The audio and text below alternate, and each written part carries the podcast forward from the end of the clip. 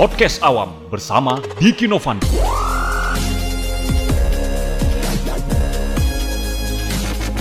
Halo, assalamualaikum warahmatullahi wabarakatuh. Saya Diki Novandi kembali lagi di Podcast Awam.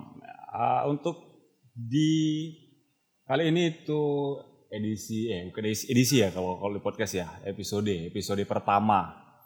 Episode pertama udah sombong banget gitu ya. Oke. Karena di episode yang sebelumnya nggak masuk episode sebenarnya, tapi oke lah kita masuk episode lah ya, episode pembuka gitu. Dan di episode yang pertama ini yang bener yang punya pembahasan gitu deh ya. Iya, di episode sebelumnya si pembuka itu sih ada juga pembahasannya, tapi tentang podcast, kenapa aku buat podcast gitu dah. Nah, untuk di episode kali ini aku ingin membahas satu masalah yang banyak banget dihadapin gitu sehari-hari gitu, tentang dunia sosial media yang terkadang buat orang itu antara nggak sadar atau emang udah nggak waras, atau sosial media ini membuat orang yang sekarang penggunanya makin menuju arah yang gak waras gitu. Aku gak nyebut gila gitu, tapi ya di antara persimpangan jalan gitu kan. Nah, kenapa sih gitu ya? Baik nih di sosial media yang bentuknya yang Facebook, Twitter, Instagram, ataupun ya yang mungkin semua orang atau semua anak muda lah ya, pengguna Android dan iPhone itu ya iOS lah ya, itu biasanya make WhatsApp itu biasa kan ya, aplikasi chatting andalan WhatsApp. Contohnya seperti di Facebook gitu, sering banget kita nemu itu segala bentuk hal-hal yang sebenarnya gak penting untuk kita bahas, gak penting untuk dibahas di Facebook, dan membuat sebuah perdebatan yang bising banget lah pokoknya. Sebagai yang mungkin yang di tahun-tahun politik seperti ini deh, di tahun-tahun politik seperti ini lebih kepada capres yang pendukung Bapak Prabowo Subianto itu ngebully habis-habisan kubu Jokowi. Dan dia kubu Jokowi juga, pendukungnya juga iya tetap juga ngebully tentang keburukan atau masa kelamnya Prabowo. Jadi ya, dan mereka gitu ya memunculkan dengan gaya analisa yang sok tahu gitu. Padahal aku yakin sih ya, sumber yang mereka dapat itu gak relevan. Sumber yang mereka dapat itu ya dapat dari media sosial lain. Dan yang ngeposting itu juga orang-orang yang gak relevan, yang sama seperti mereka gobloknya gitu. Tapi perasaan pada saat posting tulisan, posting tweet atau posting Facebook-nya itu kata-katanya udah kayaknya mereka itu ya orang yang paling hebat gitu, orang yang paling keren dan mereka orang yang paling tahu gitu dengan segala data yang punya mereka miliki. Padahal sebenarnya datanya itu ya sama sekali nggak relevan, dan aku yakin itu datanya itu dia ngedapatnya juga bukan dari website-website yang memang resmi milik pengumpul data, milik lembaga survei atau apalah itu, badan statistik. Tapi dari media sosial juga, dari teman-teman mereka yang upload, ya, yang ngeposting di Facebook dan mereka bagiin lagi. Ya, dan di Facebook sendiri, kalau aku pikir di Facebook sendiri lebih kepada orangnya itu lebih banyak yang narsis kayaknya ya. Gak tahu nih, ini mungkin pandangan atau pandangan teman-teman juga lah. Tanpa disadari emang banyak orang yang narsis. Ini aku sebagai contoh ya. Kalian tuh posting yuk. Yang kalau yang cantik emang sih ya emang ya oke lah, dia punya wajah cantik, posting dengan senyum. Tapi yang ya nggak bilang jelek juga, tapi yang wajahnya upas-upasan ini kadang pede gitu loh, pede. Aduh, coba deh, aku mau buka Facebook nih, dan aku yakin ada nih teman-teman. Orang-orang di Facebook ini yang seakan-akan itu menunjukkan jati dirinya, tapi yang bukan sebenarnya jati dirinya dia sendiri gitu.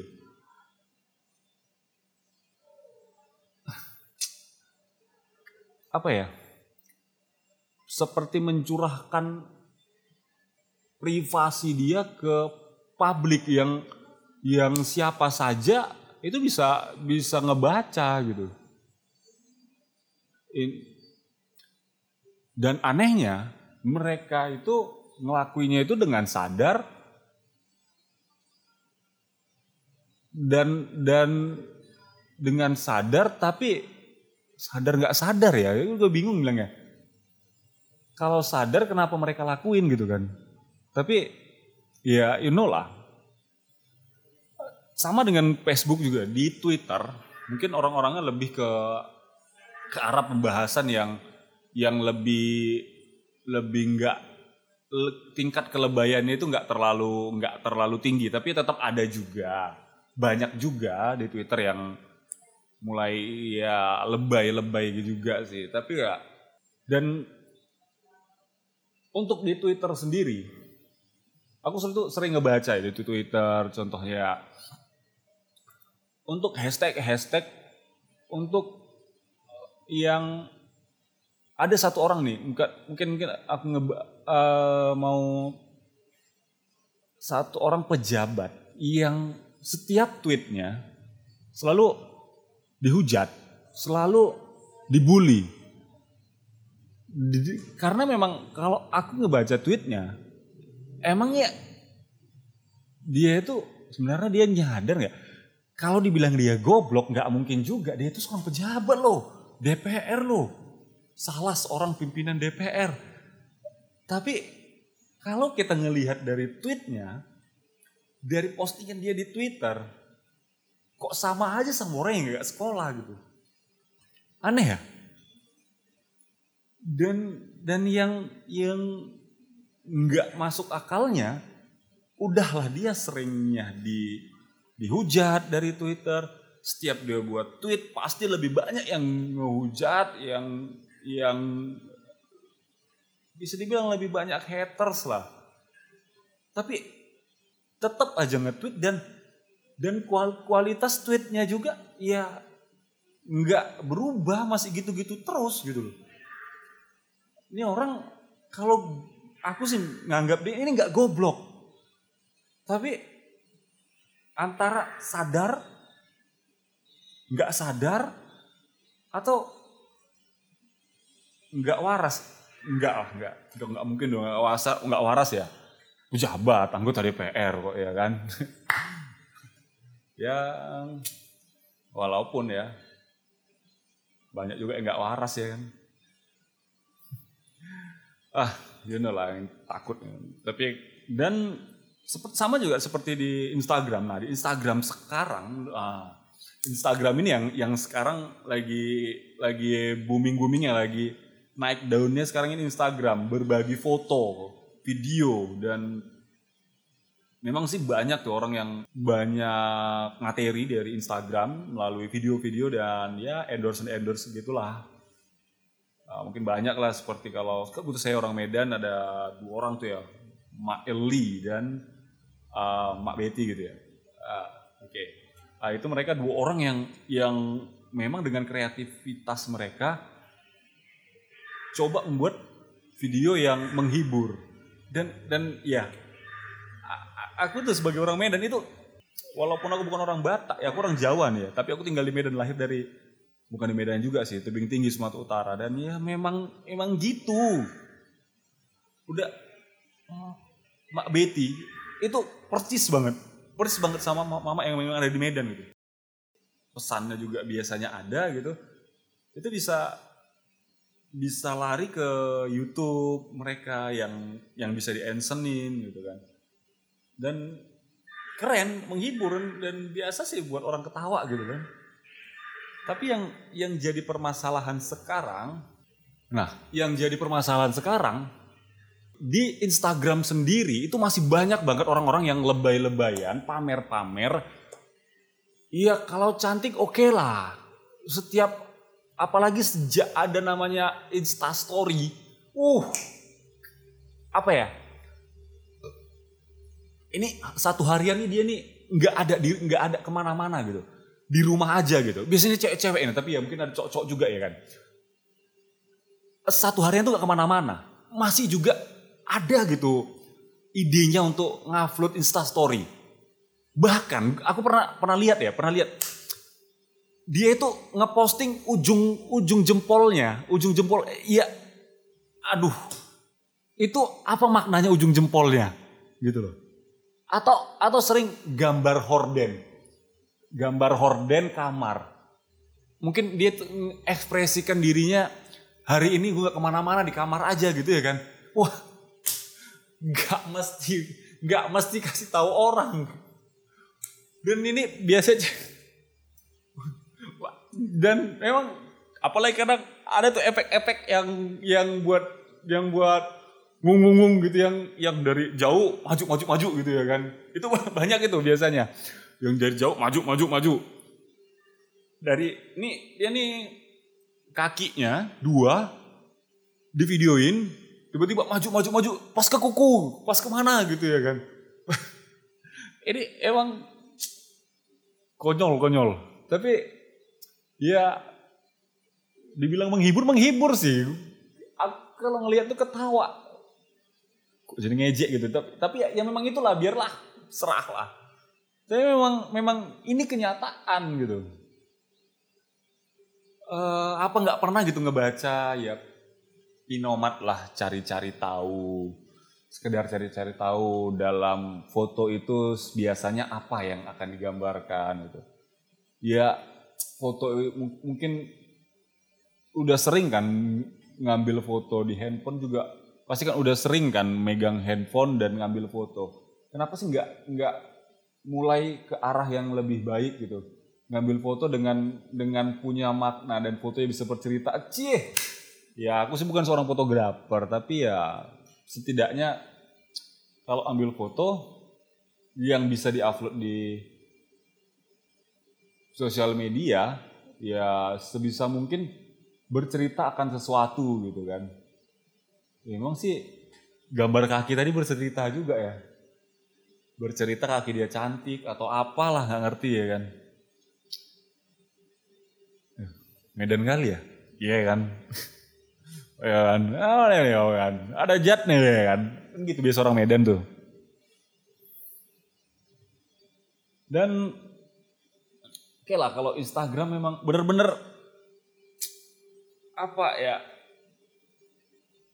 mereka tuh kalau dari kita ketemu aslinya, mereka tuh gak bijak gitu, sama sekali gak ada bijak-bijaknya sama sekali. Tapi entah kenapa muncul di sosial media mereka jadi kayaknya orang bijak se-Indonesia,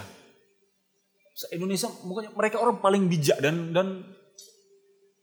apa ya, mereka pokoknya mereka lah orang yang paling bijak, orang yang paling keren, yang bisa mengungkap segala sesuatu, memotivasi dengan kata mereka yang indah dan penuh makna. Padahal aslinya ngopas juga atau ngarang atau download dari video dari apa? Google.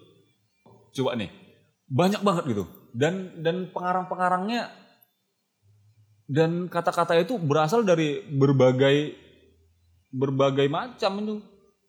Yang aslinya itu gak pernah sholat, nggak pernah orangnya nggak pernah, pokoknya ya orangnya biasa aja gitu. Dibilang goblok-goblok ya nggak goblok, dibilang pinter ya kelihatan banget nggak pinternya. Tapi tiba-tiba di sosial media itu muncul tuh kata-kata yang ibaratnya dia itu wow bijak banget gitu loh. Pemikiran dia itu pemikiran yang keren, bijak, dan bagaikan dan penyampaian kata-kata mereka itu di postingan media sosialnya itu seperti apa ya? Seperti mereka adalah orang yang paling bijak dan paling keren gitu dari kata-kata mereka. Padahal aslinya ya nggak sama sekali gitu. Tapi ya udahlah. Kenapa nggak ngomongin orang ini loh? Iya kadang-kadang jujur aja sih, kadang-kadang sih aku sih sering juga kayak gitu. Ya. Nggak tahu sih kenapa. Ya, tapi gini loh. Mengakui kesalahan dan bagian dari kepada kesalahan itu dan mengungkapkannya agar teman-teman yang lain, generasi muda zaman sekarang bisa merubah mindset itu gitu loh. Dan ya aku sih setelah ngomong di podcast ini nggak tahu sih ya kedepannya akan tetap gitu juga atau enggak. Tapi jujur ya, aku jarang buat status di Facebook. Paling kalau status di Facebook itu yang aku anggap itu apa ya? Bisa dibagikan kepada orang banyak gitu, yang berhubungan dengan orang banyak. Soalnya aku upload foto aku dengan keluarga, dengan orang tua gitu kan. Ya mungkin yang gimana ya? Ngebayangin enggak? Kalian punya Facebook. Foto kalian, foto teman-teman kalian banyak banget di situ. Tapi foto keluarga kan nggak ada. Aneh kan keren kan? Iya, aku sih kalau akhir-akhir ini lebih banyak ngupload foto ya tentang keluarga, teman-teman di sekitar gitu, tempat-tempat kerja dan ya seperti itulah. Sama juga di Instagram juga. Tapi jarang ngupload sih sekarang di Instagram karena kebetulan aku nih tinggal di sekarang nih kerja dan tinggal di Kalimantan Barat, tepatnya di ya seperti yang aku bilang di podcast yang awal kemarin, di perkebunan, dan perkebunan itu jauh dari kota dan sinyal pun juga susah. Untung aja bekerja sebagai IT support yang menangani jaringan internet, jadi masih bisa menyelamatkan diri. Ya bisa dibilang KKN sedikit lah. Ya, kebetulan fasilitas ya karena kita yang mengatur jaringan sedikit ya, jadi masih bisa menyelipkan laptop dan handphone untuk bisa mendapatkan akses yang paling unggul, paling baik gitu deh. Oke, balik lagi gitu. Tadi cerita sampai mana? Sampai Instagram lah ya. Instagram yang memang apa ya? Narsis itu bagaikan hal yang biasa gitu ya. Apalagi ini, tapi bukan cewek-cewek. Kok dulu sih cewek-cewek emang. Tapi mulai ke belakang ini cowok-cowok juga ikutan gitu maksudnya. Kan kok enggak banget gitu kan. Kenapa harus cowok-cowok juga ikutan gitu? Udahlah, kalau udah cewek-cewek kenapa enggak pembuli-pembuli aja deh. Yang cowok nih jadi pembuli aja deh. Dan untuk di YouTube. Jadi ada dua platform yang mungkin Vimeo kalau nggak salah ya, aku juga sering itu.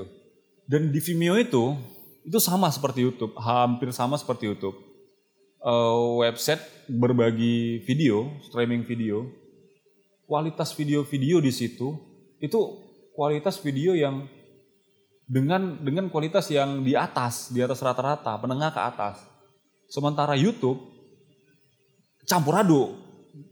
Di situ ada yang video yang kualitasnya enggak ada apa-apaan, yang sama sekali video goblok, video mesum, dan ada juga orang yang berkualitas, yang memiliki talenta, yang memiliki skill sinematografi yang bagus juga ada di YouTube gitu loh. Tapi terkadang orang-orang yang memiliki skill dan memiliki apa ya, ya skill lah ya, skill sinematografi yang bagus untuk membuat sebuah video itu ketimpa dengan video-video goblok gitu loh. Video-video gosip. Kalau ini tanggal hari ini aku ngerekam ini tanggal 21.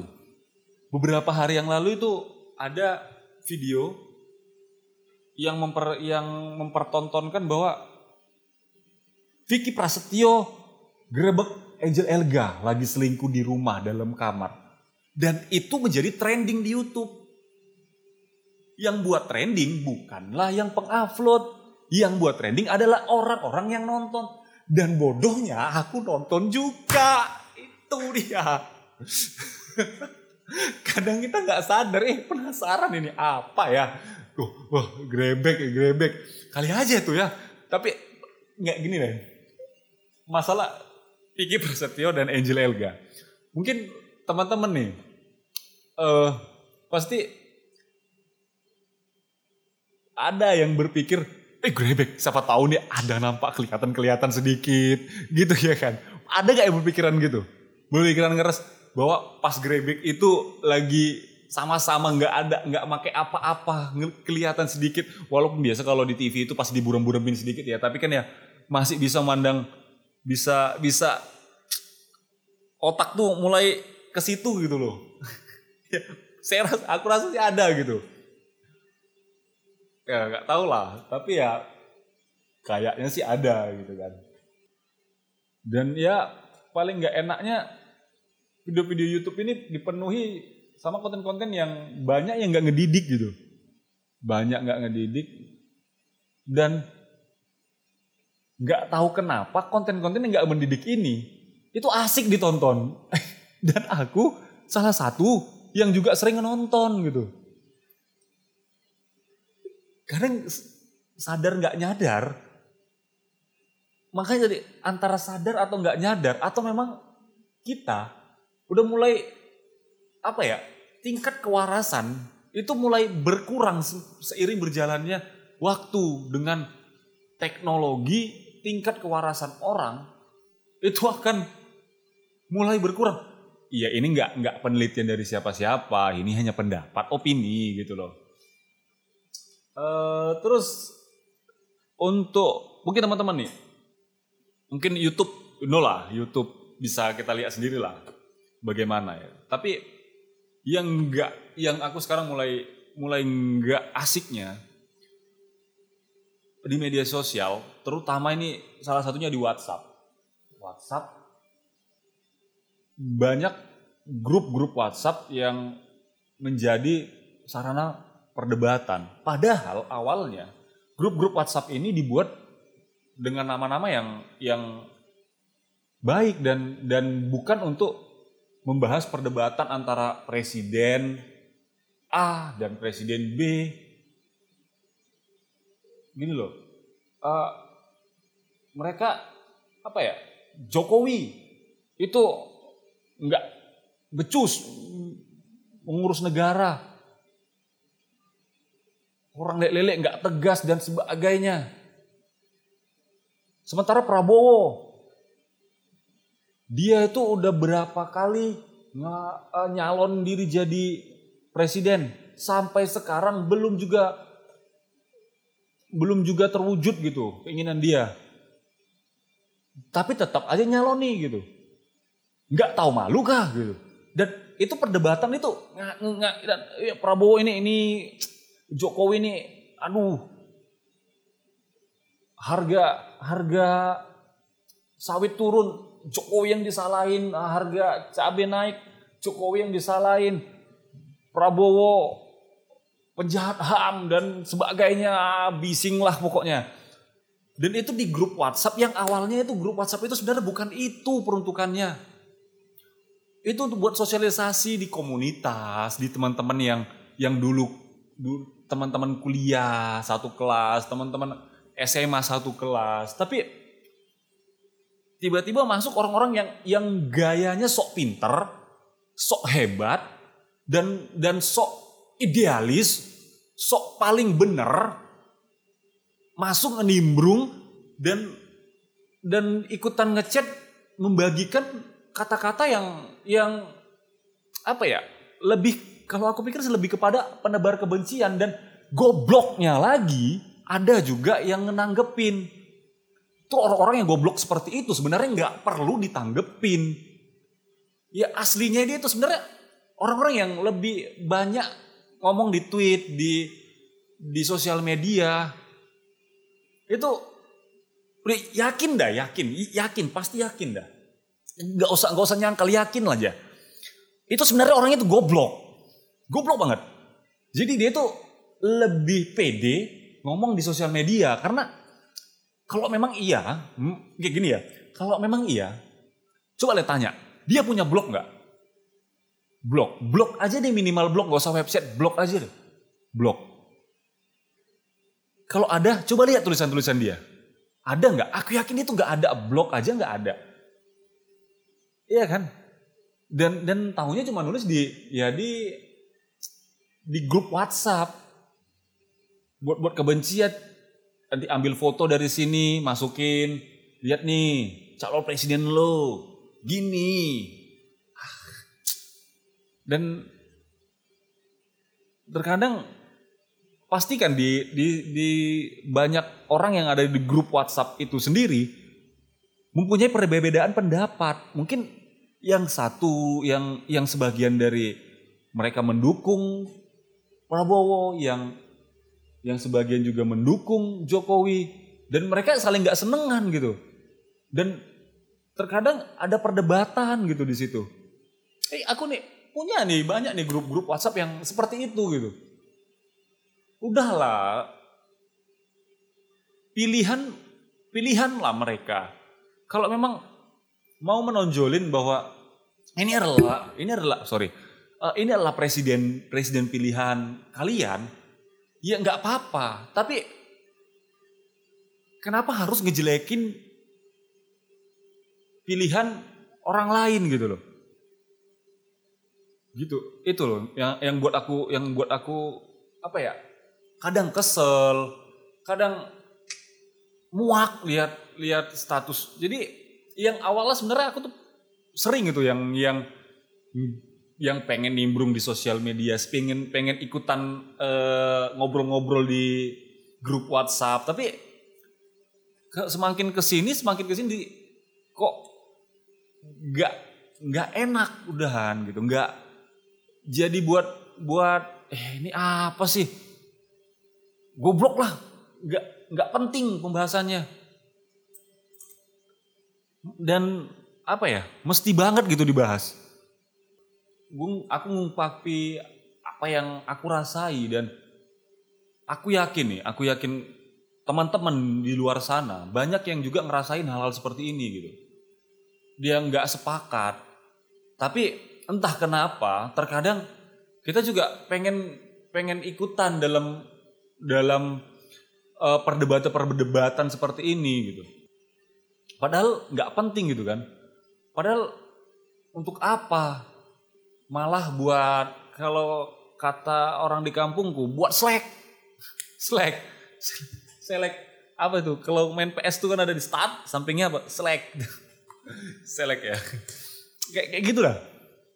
Dan kebanyak nggak pentingnya sebenarnya. Banyak buruknya daripada manfaatnya. Tapi masih terus aja banyak yang ngelakuin gitu.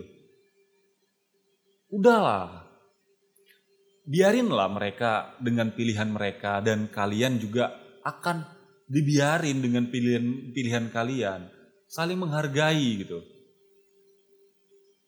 Jadi seakan-akan pilihan orang lain itu adalah pilihan yang amat sangat buruk. Dan pilihan kita adalah pilihan yang luar biasa, memang inilah pilihan yang paling tepat. Padahal belum tentu. Karena yang kita pilih juga orang manusia, orang biasa, bukan nabi, bukan malaikat. Jelas-jelas mereka punya banyak kesalahan, punya sisi positif dan punya sisi negatif. Dan aku yakin Pak Prabowo dan Pak Jokowi keduanya punya power dan punya kemampuan untuk mengurus negara. Iya. Kalau aku lihat sih ya, Jokowi saat ini udah banyak yang dia lakuin, dan walaupun Prabowo belum pernah menjadi presiden, tapi berdasarkan track record dia menjadi seorang pemimpin di Kopassus dan Kostrad, dia cukup punya visi yang baik gitu kan, dan punya ketegasan yang memang dibutuhkan gitu kan. Dan mereka berdua punya kelebihan yang mereka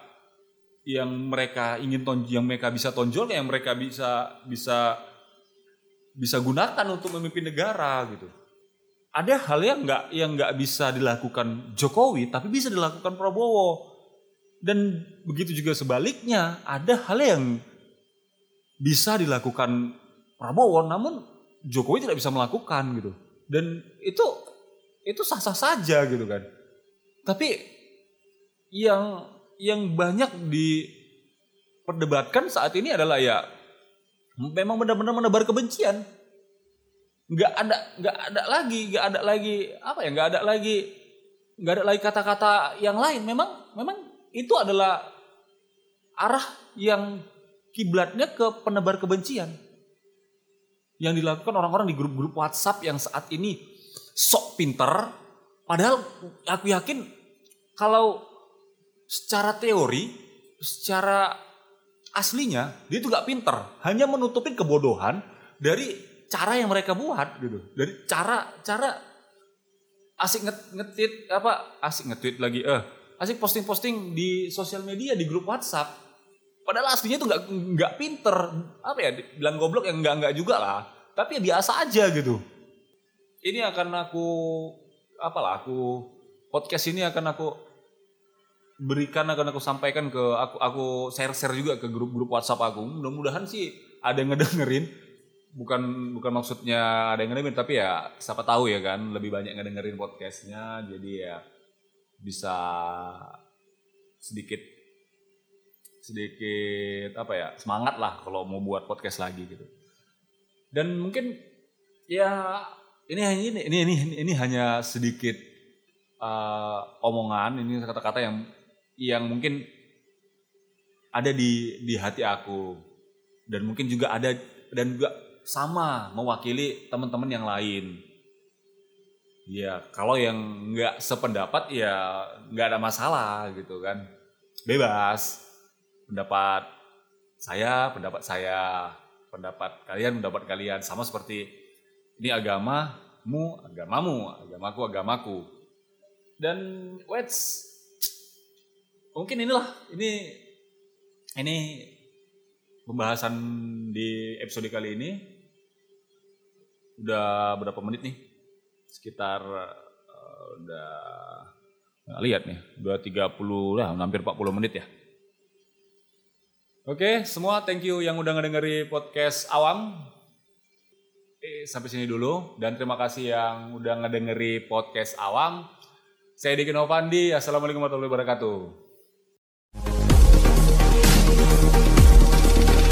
Podcast Awam bersama Diki Novandi.